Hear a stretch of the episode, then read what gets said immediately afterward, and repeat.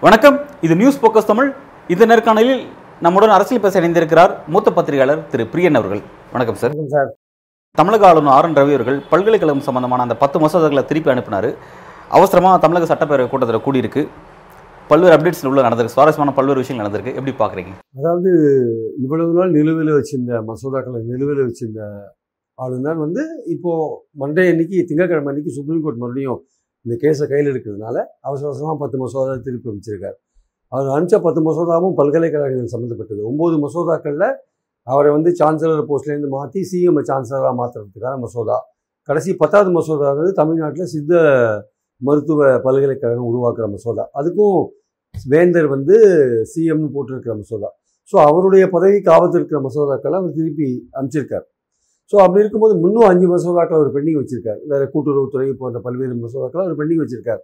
அது தவிர பல்வேறு கேபினெட் முடிவுகள் முன்னாள் அமைச்சர்கள் மேலே ஊழல் நடவடிக்கைகளை பர்மிஷன் கொடுக்கறதுக்கான விஷயங்கள் அதே மாதிரி இப்போ இறந்து போன சங்கரையாவுக்கு டாக்டர் பட்டம் கொடுக்கறதுக்கான அது மாதிரி விஷயங்களை கூட கையில் வச்சிருக்காரு இன்னும். ஆனால் இந்த பத்து மசோதாவை மட்டும் அவர் திருப்பி அமைச்சிருக்காரு அவர் திருப்பி அனுப்பிச்ச உடனே இம்மிடியேட்டாக உடனே பதிமூணாம் தேதி அனுப்பிச்சிருக்காரு. உடனே பதினாலு பதினஞ்சு தீபாவளி போயிடுத்து உடனே இன்னைக்கு பதினெட்டாம் தேதி சட்டசபையை கூட்டிட்டாங்க. கூட்டி உடனே வந்து அந்த தீர்மானங்களை மறுபடியும் நிறைவேற்றி அனுப்பிச்சிருக்காங்க.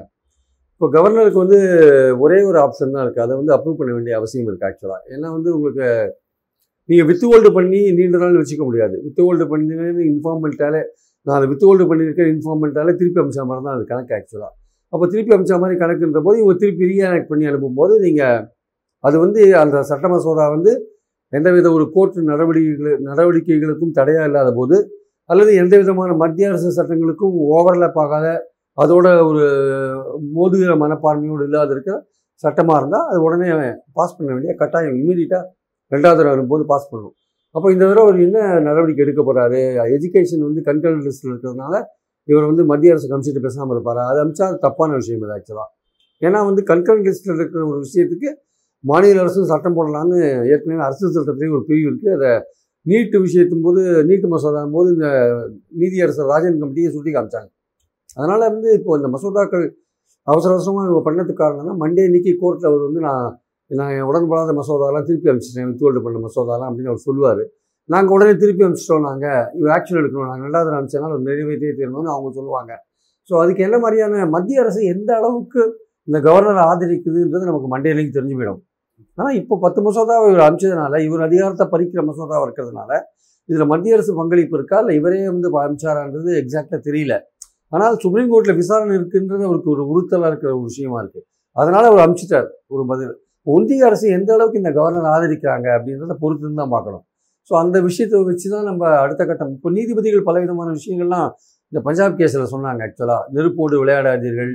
மசோதா நீங்கள் மசோதாக்கள் வந்து கையில் அசல்ட்டு கொடுக்கறதுக்கு விஷயங்கள் வந்து சுப்ரீம் கோர்ட் வரையும் நீங்கள் வர வரையும் காத்திருக்க வேண்டிய ஏன் அந்த மாநில முதல்வர் அந்த அளவுக்கு ஆளாக்குறீங்க அந்த? அரச மாநில அரசு தேர்ந்தெடுக்கப்பட்ட ஒரு மாநில அரசு அந்த நிலைக்கு ஆளாக்குறீங்க.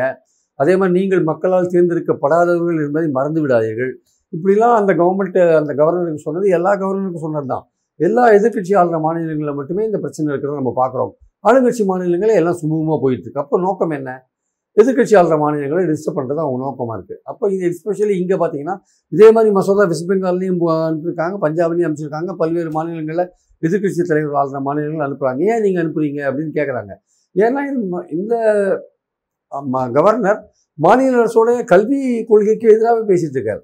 நீ புதிய கல்விக் கொள்கையை இந்த மாநில அரசு ஏற்றுக்கல இந்த மாநில அரசோட எக்ஸிக்யூட்டிவாக இருக்கிற நீங்கள் அதை எழுத்தே அதை ஆதரித்து பேசிட்டு இருக்கீங்க. அது எந்த விதத்தில் கரெக்டு ரெண்டாவது பட்டமளிப்பு விழாக்களை நடத்த மாட்டேன்றீங்க.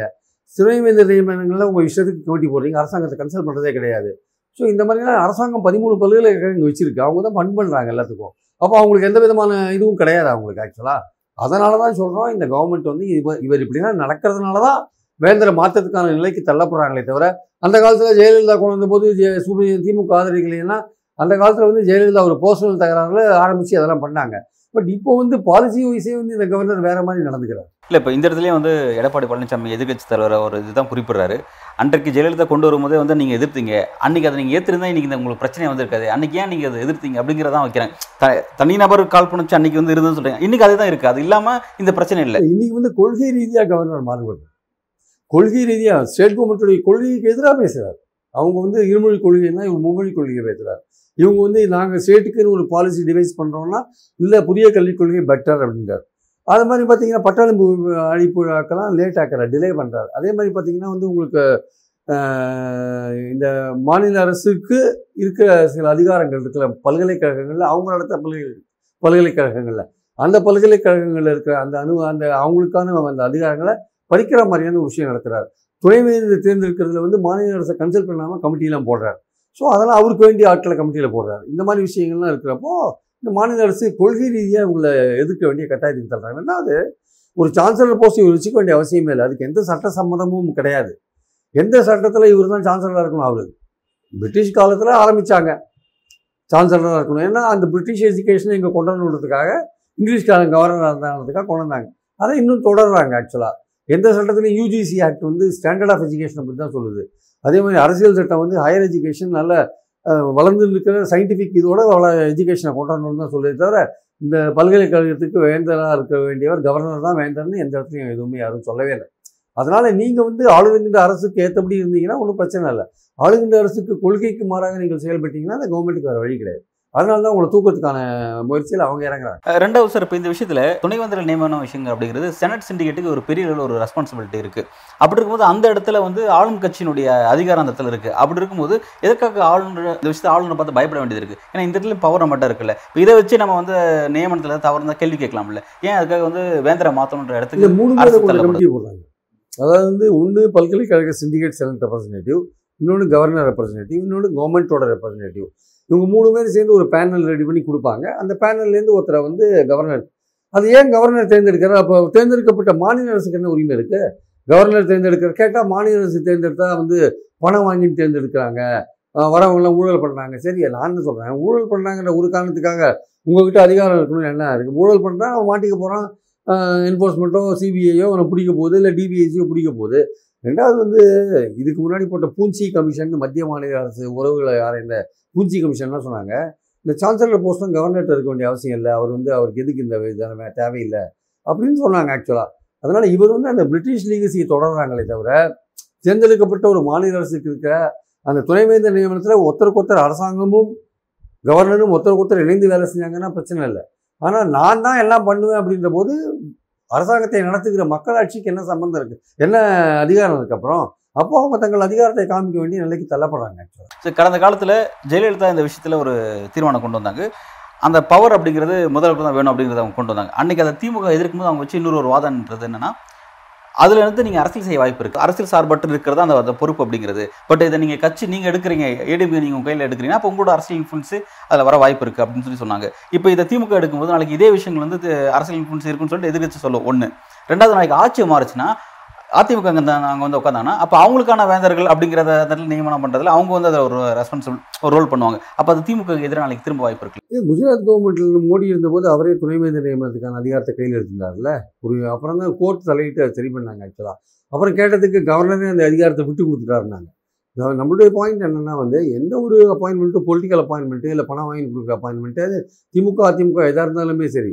அதை வந்து குற்றச்சாட்டுகள் இருந்தால் கண்டிப்பாக டிவிஎஸ்சியோ என்ஃபோர்ஸ்மெண்ட்டோ கண்டுபிடிச்சி யார் வந்து பணம் வாங்கினாலும் அவங்க அவங்கள வந்து கோர்ட்டில் கூண்டில் ஏற்றுறதுல வந்து நமக்கு எந்த விதமான ஆட்சேபனையும் கிடையாது. ஆனால் கொள்கை ரீதியாக சில விஷயங்கள் இருக்குல்ல. அந்த கொள்கை ரீதியாக இந்த கவர்னர்கிட்ட சான்சலர் அப்பாயின்மெண்ட்டுக்கான அதிகாரம் இருக்கணுமா வேண்டாமா? சான்சலர் நேர்மையானதாக இருப்பாரா? அப்போ சூரப்பா அப்பாயின் பண்ணார் புரோஹித் இப்போ சூரப்பா ஏகப்பட்ட ஊழல் பண்ணாரு தான் இப்போ விசாரணை போயிட்டு இருக்கிறத பார்க்குறோம் நீதிபதியை போட்டு விசாரணை பண்ணாங்களே. அவரை இப்போ சம்மன் பண்ணியிருக்காங்க. அப்போ கவர்னர் போட்ட அப்பாயின்மெண்ட் மட்டும் கரெக்டாக இருக்கா? இதுக்கு முன்னாடி திமுக அதிமுக ஆட்சியிலேயே கவர்னர் அந்த பேனலில் கவர்னர் தான் டிசைட் பண்ணாரு. அப்போ ஸ்டேட் கவர்மெண்ட்டும் ஒத்துட்டு ரெண்டு பேரும் கன்சல்ட் பண்ணாங்க வச்சுக்கோங்க. அப்போ அந்த ஊழல் பண்ண துணைவேந்தர் நான் ரெண்டு மூணு துணைவேந்தர் மாட்டிட்டாங்க ஊழல் பண்ணி.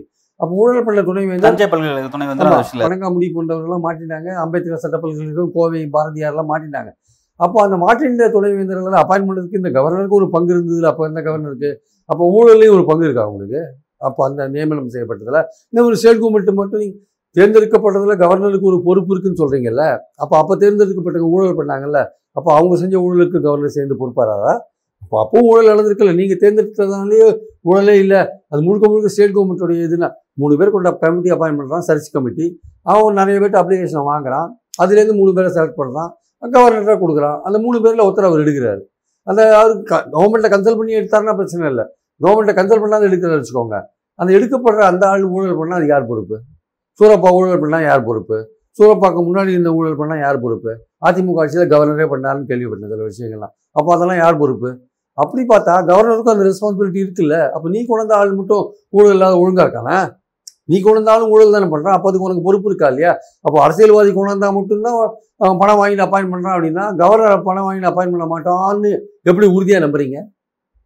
இதுக்கு முன்னாடி எந்த கவர்னருக்கு பணத்தை வாங்கிட்டு எதுவும் பண்ணது இல்லையா? கவர்னர்கள் பணமே வாங்க மாட்டாங்க. எல்லாம் அப்படியே அப்படியே உத்தமர்கள் எல்லாரும் ஒரு ப- அப்படியே நாணயத்தின் உச்சியில் இருக்காங்கன்னு எப்படி நீ எதிர்பார்க்க முடியும்? அவங்களும் வந்து பணம் வாங்கலாம் இல்லை வாங்கக்கூடாதுன்னு ஏதாவது இருக்கா?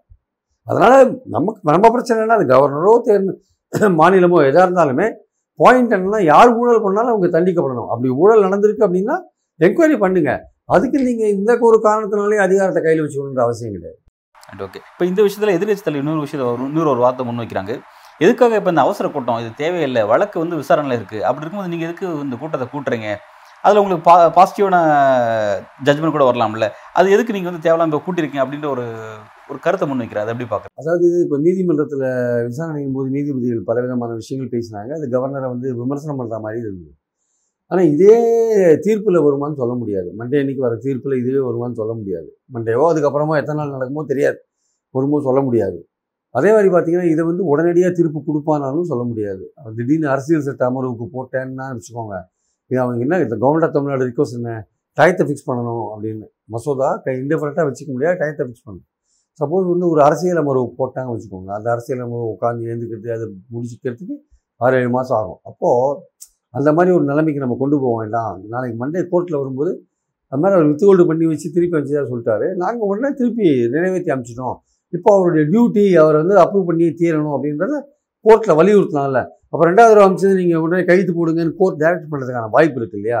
ஸோ அந்த விஷயத்துக்காக தான் இன்றைக்கி அவங்க கூடியிருக்காங்க ஆக்சுவலாக நீ கவர்னர் வந்து அவ- கவர்னர் தான் வந்து மூட்டை கட்டி ஓரமாக வச்சுட்டாருன்னா நாங்கள் அப்படி கிடையாது. நாங்கள் இது உண்மையிலேயே ஆர்வமாக இருக்கோம்னு காமிக்கிறதுக்காகவும் மண்டே அன்னைக்கு கோர்ட்டில் நாங்கள் ரெண்டாவது தடவை அமிச்சது அவரை கைது போட சொல்லுங்கள் அப்படின்னு வற்புறுத்ததுக்காக தான் அதை பண்ணியிருக்காங்க. ரைட் ஓகே இப்போ இந்த விஷயத்தில் ஏற்கனவே அவர் வந்து இந்த மாதிரியான கோப்பில் கையெழுத்து போடாமல் இவ்வளோ பெண்டிங்கில் வச்சிருந்தாரு. இன்னைக்கு அவர் கையெழுத்து போட்டிருக்காரு. இது வந்து அந்த உத்தரவுக்கு நீதிமன்ற உத்தரவுக்கு பிறகு தான் அவரோட நடவடிக்கை மாறி இருக்கா அப்படிங்கிற ஒரு கேள்வி. கூடவே நாளைக்கு இந்த வழக்கு வந்து விசாரணைக்கு வரும் பொழுது இவ்வளவு நாள் கையெழுத்து போடாம வச்சிருந்து இப்போ திரும்ப வந்து இப்போ உங்ககிட்ட வந்திருக்கு நீங்க எதுக்காக ரிட்டர்ன் அமிச்சிங்க அதுக்கான பதிலே சொல்ல மாட்டேங்கிறீங்க அப்படின்னு நாளைக்கு நீதிமன்றம் ஆளுநர் நோக்கி ஒரு கேள்வி கேட்க வாய்ப்பு இருக்கா? இல்லை அதாவது கேட்பாங்க நீங்கள் இவ்வளோ நாள் வச்சிருந்து இந்த கோர்ட் நிலுவையில் இருக்கும்போது ஏன் நீங்கள் திருப்பி அமிச்சிங்க என்ன காரணம் காரணமே சொல்லாத அமிச்சு அமிச்சிருக்காரு ஆமா. என்ன காரணம்னு தெரியாது ஆக்சுவலாக ஆனால் ஸ்டேட் கவர்மெண்ட்டை மறுபடியும் அதை அப்படியே ரீஎனாக்ட் பண்ணி அனுப்பிச்சிருக்காங்க. ஸோ இவர் சுப்ரீம் கோர்ட் இவர் அனுப்பிச்சதுக்கு காரணம் சுப்ரீம் கோர்ட்டில் போய் சொல்கிறதுக்காக இவர் என்ன எதிர்பார்த்தாரு? நான் பத்து மசோதாவை திருப்பி அனுப்பிச்சிட்டேன். ஏன் மொத்தம் பன்னெண்டு மசோதாவை பற்றி கோர்ட்டில் போட்டாங்க. மொத்தம் இன்னும் வந்து ஐந்து மசோதா இருக்குது பன்னெண்டு ப்ளஸ் அஞ்சு ஒன்று இருக்குது இந்த அஞ்சை பற்றி கோர்ட்டில் நாங்கள் சொல்லணுன்ட்டு ஸ்டாலின் சொல்லியிருக்காரு. அப்போது வந்து இவருக்கு என்னென்னா கோர்ட்டில் சொல்லலாம் பார்த்தாரு. நான் பத்து மசோதா திருப்பி அமிச்சிட்டேன் அது வந்து என்னுடைய பதவியை பறிக்கிற மாதிரி இருக்குது அதனால் நான் திருப்பி அனுப்பிச்சேன் இல்லை வந்து சட்டத்துக்கு முரணாக இருக்குது ஏதோ ஒரு காரணம் சொல்ல வச்சுக்கோங்க. அது ஒன்றிய அரசு தான் இவர் சார்பாக அங்கே சொல்ல போகிறாங்க ஆக்சுவலாக அப்போது இவர் நான் அனுப்பிச்சிட்டேன்னு சொல்லிட்டு தப்பிச்சுக்கலாம் பார்த்தாரு. இவங்க என்ன பண்ணாங்க இன்டெலிஜென்ட்டாக நீ அமிச்சிட்ட இல்லை. நாங்கள் உடனே திருப்பி அமிச்சிட்டோம் நாங்கள் திருப்பி அமிச்சிட்டோம் அங்கே சொல்லுவோம். அப்போ ரெண்டாவது அமிச்சோம்ல நீ கழித்து போடுன்னு அவங்க சொல்லுவாங்கல்ல? அதுக்காக தான் இந்த விஷயம். இவர் பயந்துட்டார். அங்கே ஒரு பதில் சொல்லணுன்றதுக்காக திருப்பி அமிச்சிருக்காரு.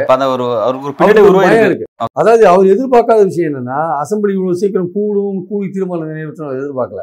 இப்போ இன்னைக்கு ராத்திரியே கொண்டு கொடுத்துருவாங்க. அவர் வந்து ஒரு நாள் ஒரு டைம் இருக்கு. ரெண்டாவது கொடுத்துட்டாங்க. அவர் கைது போட வேண்டிய அவசியம் இருக்கு. அப்போ இவங்க போனாங்கன்னா சுப்ரீம் கோர்ட்ல. நாங்க பத்து மாசம் தான் அமிச்சு திருப்பி அமிச்சிட்டோங்க. அவர் கைது போட சொல்லுங்க. ரெண்டாவது தடவை அமிச்சு அமிச்சாரு. நாங்க அமிச்சிட்டோம் திருப்பி. அவர் கைது போட வேண்டிய கட்டாயம் அவருக்கு இருக்கு அப்படின்னு வற்புறுத்ததுக்காக தான் இன்னைக்கு போட்டாங்க. சார் இப்போ இந்த விஷயங்கள் எல்லாமே வந்து கடந்த காலத்தில் அவர் வந்து ஒரு கோப்பில் கையெழுத்து போடாம பெட்டிங் வச்சிருந்தாருன்னா அது காலாவதி ஆயிடுச்சு அப்படின்னு அதுக்கு ஒரு அவர் ஒரு புது ஒரு கற்பிதம் சொன்னாரு. விளக்கம் கொடுத்தாரு. இப்போ இன்னைக்கு அந்த விஷயங்கள்லாம் மாறுது. அப்படி அதுக்கு அதுக்கு எதிராக அவர் என்ன சொன்னாரோ அவருக்கு அதுக்கு அதுக்கு எதிராக அவரே திரும்புற ஒரு விஷயத்த பார்க்குறோம் ரெண்டாவது இவரோட இவ்வளோ ஆக்டிவிட்டிஸ் பின்னாடி மத்திய பாஜக அரசு இருக்குங்கிறத நம்ம புரிஞ்சுக்க முடியுது. அப்போ இந்த இவ்வளோ விஷயங்கள் எல்லாமே பாஜக அரசுக்கு ஒரு பின்னடைவாக திரும்பி இருக்கா ஆளுநரோட கடந்த கால கருத்துக்கும் அவரோட விஷயத்துக்கும் அவரே பின்னடைவாக திரும்பி இருக்காரா எப்படி பார்க்க வேண்டியது இருக்கு? இந்த கவர்னர் செய்கிற எல்லா விஷயங்களுக்கும் காரணம் மத்திய பாஜக அரசு கொடுக்குற தைரியம் தான். மோடியும் அமித்ஷாவும் கொடுக்குற தைரியம் தான் இவர் இப்படி இயங்கிட்டு இருக்காரு. ஏன்னா இவர் வந்து செந்தில் பாலாஜி விஷயத்துலேயே ஒரு ஆர்டர் போட்டார். ஆனால் வந்து போட்ட அஞ்சு மணி நேரத்துலேயே உள்துறை அமைச்சகம் சொல்லிட்டு வாபஸ் வாங்கினார். ஞாபகம் இருக்குன்னு நினைக்கிறேன். அதே மாதிரி பார்த்தீங்கன்னா வந்து ர- ரம்மி மசோதாவை நிறுத்தி வச்சுருந்தார். திருப்பி அனுப்பிச்ச பிறகு தான் பாஸ் பண்ணார். நீட்டு மசோதாவை அப்படி தான் பண்ணார்.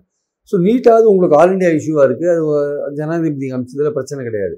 ஆனால் இந்த பன்னெண்டு மசோதாவை ஒரு ஜனாதிபதிக்கு அனுப்புறதுக்கு பத்து மசோதாவை ஜனாதிபதிக்கு அனுப்புறதுக்கான வாய்ப்புகள் ரொம்ப ரொம்ப குறைவு. அமிச்சார்னா வேணும்னு பண்ணுறாங்க அர்த்தம். அங்கே போய் நிலுவையில் இருந்தால் யாரும் கண்டுக்க மாட்டாங்க யாரும் கேட்க மாட்டாங்க அமுச்சு விட்லாம் நம்ம கையை விட்டு போச்சுன்னு அப்படி ஆனால் அது மாதிரி இவர் அமிச்சார்னா தப்பான ஒரு விஷயம். இவர் கைது போட வேண்டிய கட்டாயத்தில் இருக்கார். ஸோ அதனால் இவரை பொறுத்த மட்டும் வந்து நான் வந்து அரசியல் சட்டப்படி தான் செயல்பட்டேன் அப்படின்னு சொல்கிறதுக்கான வாய்ப்புகள் ரொம்ப ரொம்ப குறைவு. ஒரு தனிப்பட்ட ஒரு காழ்ப்புணர்ச்சி காரணமாக அதாவது இந்த கவர்மெண்ட்டுக்கு பிரச்சனை கொடுக்கணுன்றதுக்காக தான் அவர் அனுப்பி வைக்கப்பட்டிருக்கிறார். அதனால் இன்றைக்கி ஸ்டாலின் அவர்களே சொன்ன மாதிரி ஒரு தேர்ந்தெடுக்கப்பட்ட ஒரு அரசோட நடவடிக்கைகளில் ஒரு தடங்கள் ஏற்படுத்துகிற மாதிரியான ஒரு தேக்க நிலையை ஏற்படுத்துகிற மாதிரியான ஒரு விஷயத்தை அவர் பண்ணிகிட்ருக்கார் இருக்கார். அதை பண்ணிட்டு வந்து ஒன்றுமே செய்யாத மாதிரி தான் எதுவும் உத்தமபுத்திரன் மாதிரி இந்த ஆளுநர் நடந்துருக்கிறத நம்ம பார்க்குறோம் நம்ம. அதனால் இதுக்கு சுப்ரீம் கோர்ட் தான் ஒரு இறுதி முடிவு கொடுக்கணும் ஆக்சுவலாக சுப்ரீம் கோர்ட் ஒரு இறுதியான ஒரு முடிவு கொடுக்கல வச்சுக்கோங்களேன் அது வந்து இன்னும் வழவழா குழவழான்னு போய் இன்னும் வந்து ஒரு குழப்பங்களுக்கு வழிவகுக்குமே தவிர ஆனால் அடுத்த தடவை மோடி வந்துட்டாருன்னா இந்த கவர்னர் சான்சலர் தான் கவர்னர் கவர்னர் தான் சான்சலர்னு ஒரு தனி சட்டமே போட்டாலும் போட்டுருவார் சொல்ல முடியாது. தற்சமயத்துக்கு இது போடாது இருக்காங்க. அதனால் இப்போ இவங்க என்ன பண்ணுவாங்க இருபத்தி நாலு தேர்தல் வரையும் இந்த இழுக்கத்தை ட்ரை பண்ணுவாங்க. ஏன்னா எல்லா மாநிலங்கள்லையும் பார்த்தீங்கன்னா உங்களுக்கு இந்த பிரச்சனை ஓடிட்டு இருக்கு. இப்ப இந்த இடத்துல தான் எனக்கு ஒரு கேள்வி. எல்லா மாநிலங்களும் நீங்கள் குறிப்பிங்க எதிர்க்கட்சி மாநிலம் எல்லா இடத்துலையும் இந்த பிரச்சனை இருக்குங்கிறீங்க. எதிர்க்கட்சிகள் மாநிலம் அப்படின்னு சொல்லும்போது மாநில கட்சியில் இருக்கக்கூடிய எதிர்க்கட்சி மாநிலத்தில் இந்த பிரச்சனை இருக்கு. குறிப்பாக ராஜஸ்தான்லயோ கர்நாடகாலையோ இமாச்சல் பிரதேஷ்லையோ காங்கிரஸ் ஆளக்கூடிய மாநிலம் அங்கே இந்த பிரச்சனை இல்லை. அங்கே கொஞ்சம் சுமூகமாக இருக்கிறத நம்ம பார்க்க முடியுது. ஏன் வந்து மாநில கட்சிகள் இருக்கிற இடத்துல மட்டும் ஒரு ப்ரெஷர் வந்து கொடுக்குறாங்கன்னு பார்க்க வேண்டியது? முதல்ல மாநில கட்சிகளை ஒழிக்கிறது தான் பாஜகவுடைய நோக்கம் ஆக்சுவலாக மாநில கட்சிகளை செயல்பட அவங்க காங்கிரஸை வந்து அவங்க வீக் ஸ்பாட்டாக நினைக்கிறாங்க. ஒரு வீக்கான இனிமையாக நினைக்கிறாங்க. ஆனால் அவங்க நினைக்கிற மாதிரி காங்கிரஸ் வீக்காக இல்லை. காங்கிரஸ் ஸ்ட்ராங்காக இப்போ வந்துட்டு இருக்கு அவங்க காங்கிரஸை வந்து அவங்க என்ன நினைக்கிறாங்க? பாஜக காங்கிரஸ் அப்படின்ற ஒரு ஈக்குவேஷன் இருக்கணும் நாட்டில். இந்த மாநில கட்சிகள் ஒழிக்கணும்னு நினைக்கிறாங்க. ஆனால் மாநில கட்சிகளுக்கு இன்றைய புலனாய்வு ஏஜென்சிகள் மூலமாக எல்லா விதமான பிரச்சனையும் கொடுக்குறாங்க. இந்த மாதிரி கவர்னர் மூலமாக எல்லா வித பிரச்சனையும் கொடுக்குறாங்க அதிகாரத்தை பறிக்கிறாங்க பல விஷயங்களை பண்ணுறாங்க ஏன் ஜெகன்மோகன் ரெட்டிக்கு பண்ண மாட்டேங்கிறாங்கன்னா ஜெகன்மோகன் ரெட்டி அவர் மேலே பல கேஸ் இருக்குது அவர் மோடிக்கு ஜாலரா போட்டுட்டு இருக்காரு. ஏன் அவர் பிஜு பட்நாயக் நவீன் பட்நாயக் பண்ண மாட்டேன்னாருன்னா அவருக்கு மோடியை எதிர்த்து அரசியல் பண்ண முடியாது. நாளைக்கு அவர் அதிகாரத்தை கொடுக்குமா மனசை கொடுக்க மாட்டான். எதுக்கு நான் நமக்கு வந்து நம்ம இதில் அடுத்த வாட்டி மோடி வந்தாருன்னா அவரோட கட்சிக்கு ஆபத்து இருக்கு. எல்லா மாநில கட்சியும் ஒழிப்பாங்க. எந்த மாநில கட்சியும் விட்டு விட மாட்டாங்க. அவங்க என்ன நினைக்கிறாங்க? காங்கிரஸை ஒழிக்கிறது ஈஸி நமக்கு காங்க நமக்கும் காங்கிரஸுக்கும் போட்டின்னா அது ஏதோ இத்தாலி இத்தாலி கடவுள் முஸ்லீம் சொல்லி அதை உடச்சிடலாம். உடச்சிடலாம். அயோத்தியை பேரை சொல்லி ஒழிச்சு கட்டிடலாம். அவன் முஸ்லீம்களுக்கு ஆதரவாக இருக்கான் ஏதாவது சொல்லலாம் பாகிஸ்தான் சொல்லலாம் ஏதோ ஒழிச்சு கட்டிடலாம். இது இருந்தால் ரொம்ப கஷ்டம். மாநில கட்சிகள் ஸ்ட்ராங்காக வந்தாங்கன்னா கஷ்டம். மாநில கட்சிகள் ஒழிக்கிறது தான் பாஜகவோட முக்கியமான நோக்கமாக இருக்குது அதனால தான் வந்து இவ்வளவு பிரச்சனைகள் கொடுக்குறாங்க. ஒன்றிய பாஜக அரசில் நியமிக்கப்பட்டிருக்க ஆளுநருக்கு எதிரான அரசியல் அப்படிங்கிறதுனால சட்டப்பேரவையிலிருந்து பாஜக வெளியிட்டு செய்கிறாங்க அப்படிங்கிறத புரிஞ்சுக்க முடியுது. ஆனால் பாஜக கூட்டிலிருந்து பிரிஞ்சு வந்த அதிமுக இந்த விஷயத்துல ஏன் வெளியிட்டு செஞ்சிருக்காங்க அப்படின்ற ஒரு கேள்வி எழுது. இது எப்படி பாக்குறீங்க? அதிமுகவுக்கு ஒரு பயம். அதாவது அவங்க உள்ள உட்காந்துட்டு அந்த மசோதாவுக்கு அந்த ஆதரிச்சாங்க வச்சுக்கோங்க. அது ஆளுநருக்கு எதிரான ஒரு போக்கா இருக்கும். அதனால வந்து அவங்க வந்து எதிர்க்கவும் முடியாது. ஏன்னா ஏற்கனவே ஜெயலலிதாவே இந்த மாதிரி ஒரு விஷயத்த கொண்டாந்துருக்காங்க அவங்க பாலிசியில அதனால எதிர்க்கவும் முடியாது ஆதரிக்கவும் முடியாது. இப்போ பிரிஞ்சிருக்கிற நிலையில எதுக்கு நமக்கு முன்பு ஆளுநர் எதிர்க்கிற மாதிரியான ஒரு தோற்றம் கொடுக்க வேண்டாம். ரெண்டாவது ஆளுநர்கிட்ட இவங்க ஃபைல்ஸ் எல்லாமே பெண்டிங்காக இருக்குது அதனால எந்த நேரத்தில் ஏதாவது ஆயிடுமோன்னு அவங்களுக்கு ஒரு பயம் இருக்கு. அதனால இந்த விஷயத்தை பத்தி ஒன்றும் பேசாம செய்யாறுல அந்த விவசாயிகளை குண்டாசில் கைது பண்ணாங்கல்ல அந்த விஷயத்தை மட்டும் அதான் இன்னைக்கு ரிட்டர்ன் அதை அது நீக்கிட்டாங்க அது. இருந்தாலும் அதை பேசிட்டு அதுலேருந்து வெளிநடப்பு பண்ணிட்டாங்க ஸோ ஆளுநர் விஷயத்தில் அவங்களுக்கு எந்த விதமான கருத்துன்னு சொல்லலை. ஏன்னா ஆளுநருக்கு எதிராக சொல்கிறதுக்கு பயம் அவங்களுக்கு. பயம் பயம் இந்த மாநில சுயாட்சி அல்லது வந்து மாநிலங்களின் அதிகாரத்தை பறிக்கிறது இல்லை தேர்ந்தெடுக்கப்பட்ட மக்கள் அரசுக்கு அதிகாரத்தை வழங்குறது போன்ற விஷயங்களில் ஒரு திராவிட கட்சிகள் இயல்பாகவே வந்து ஆதரிக்க வேண்டிய கட்டாயத்தில் இருக்கு. ஆனால் இவருக்கு எடப்பாடி வித்தியாசமானார். அவருக்கு இது ஆரியத்துக்கும் திராவிடத்துக்குமே வித்தியாசம் சரியா தெரியாது என்ன ஏதுன்ட்டு. அப்படிப்பட்ட ஆள் அவர். அவர் ஒரு திராவிட கட்சிக்கு தலைவராக இருக்கிறது அந்த திராவிடத்துக்கே ஒரு அசிங்கமான ஒரு விஷயமா நான் பார்க்குறேன் ஸோ அப்படி இருக்கும்போது அவரை அவர் அவருக்கு என்னென்ன பயம்னா நம்ம இதை உட்காந்துட்டு இதை ஆதரிக்கிற கட்டத்தில் ஆளுநர் நம்ம மேலே கோச்சிப்பாரு. அப்புறம் நம்ம போய் எல்லாம் கைது போட்டு விட்டுருவாரு. எதுக்கு அவங்க ஏதோ ஒரு காரணத்தை சொல்லி வெளில நழுவி ஓடிட்டார் அவ்வளவுதான். பல்வேறு கேள்விக்கு ரொம்ப விளக்கமாகவும் ஆழமாகவும் உங்களோட கருத்தில் வழங்கியிருக்கீங்க. மிக்க நன்றி சார்.